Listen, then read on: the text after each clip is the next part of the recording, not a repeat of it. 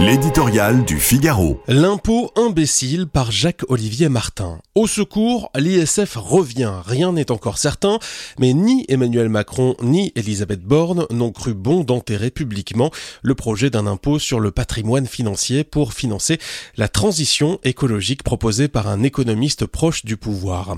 Le ministre de l'écologie, Christophe Béchu, juge même que le sujet n'est pas tabou. Seul Bruno Le Maire l'a balayé d'un revers de main en rappelant que 75 de l'impôt sur le revenu est payé par 10% des contribuables. Le silence de l'Élysée est troublant, d'autant qu'en 2017, le chef de l'État a osé élaguer aux trois quarts cet impôt imbécile, comme l'avait qualifié François Fillon. Non sans quelques bonnes raisons, l'ISF incite à l'exil fiscal, décourage les investissements productifs et brise l'attractivité et l'image de la France. Même sous un vernis vert, les mots resteraient inchangés.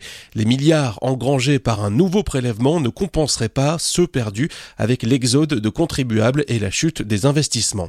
Au pays du ras-le-bol fiscal et des prélèvements obligatoires records, une seule voie est à suivre, baisser coûte que coûte les impôts et les taxes.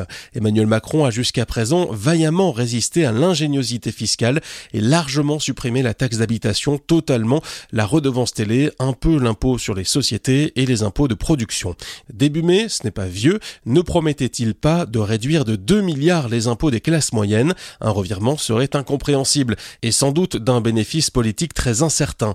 Pour participer au financement de la très coûteuse lutte contre le réchauffement de la planète, l'exécutif doit surtout engager au plus vite des réformes d'ampleur pour réduire les dépenses publiques et allouer les économies réalisées à la transition verte.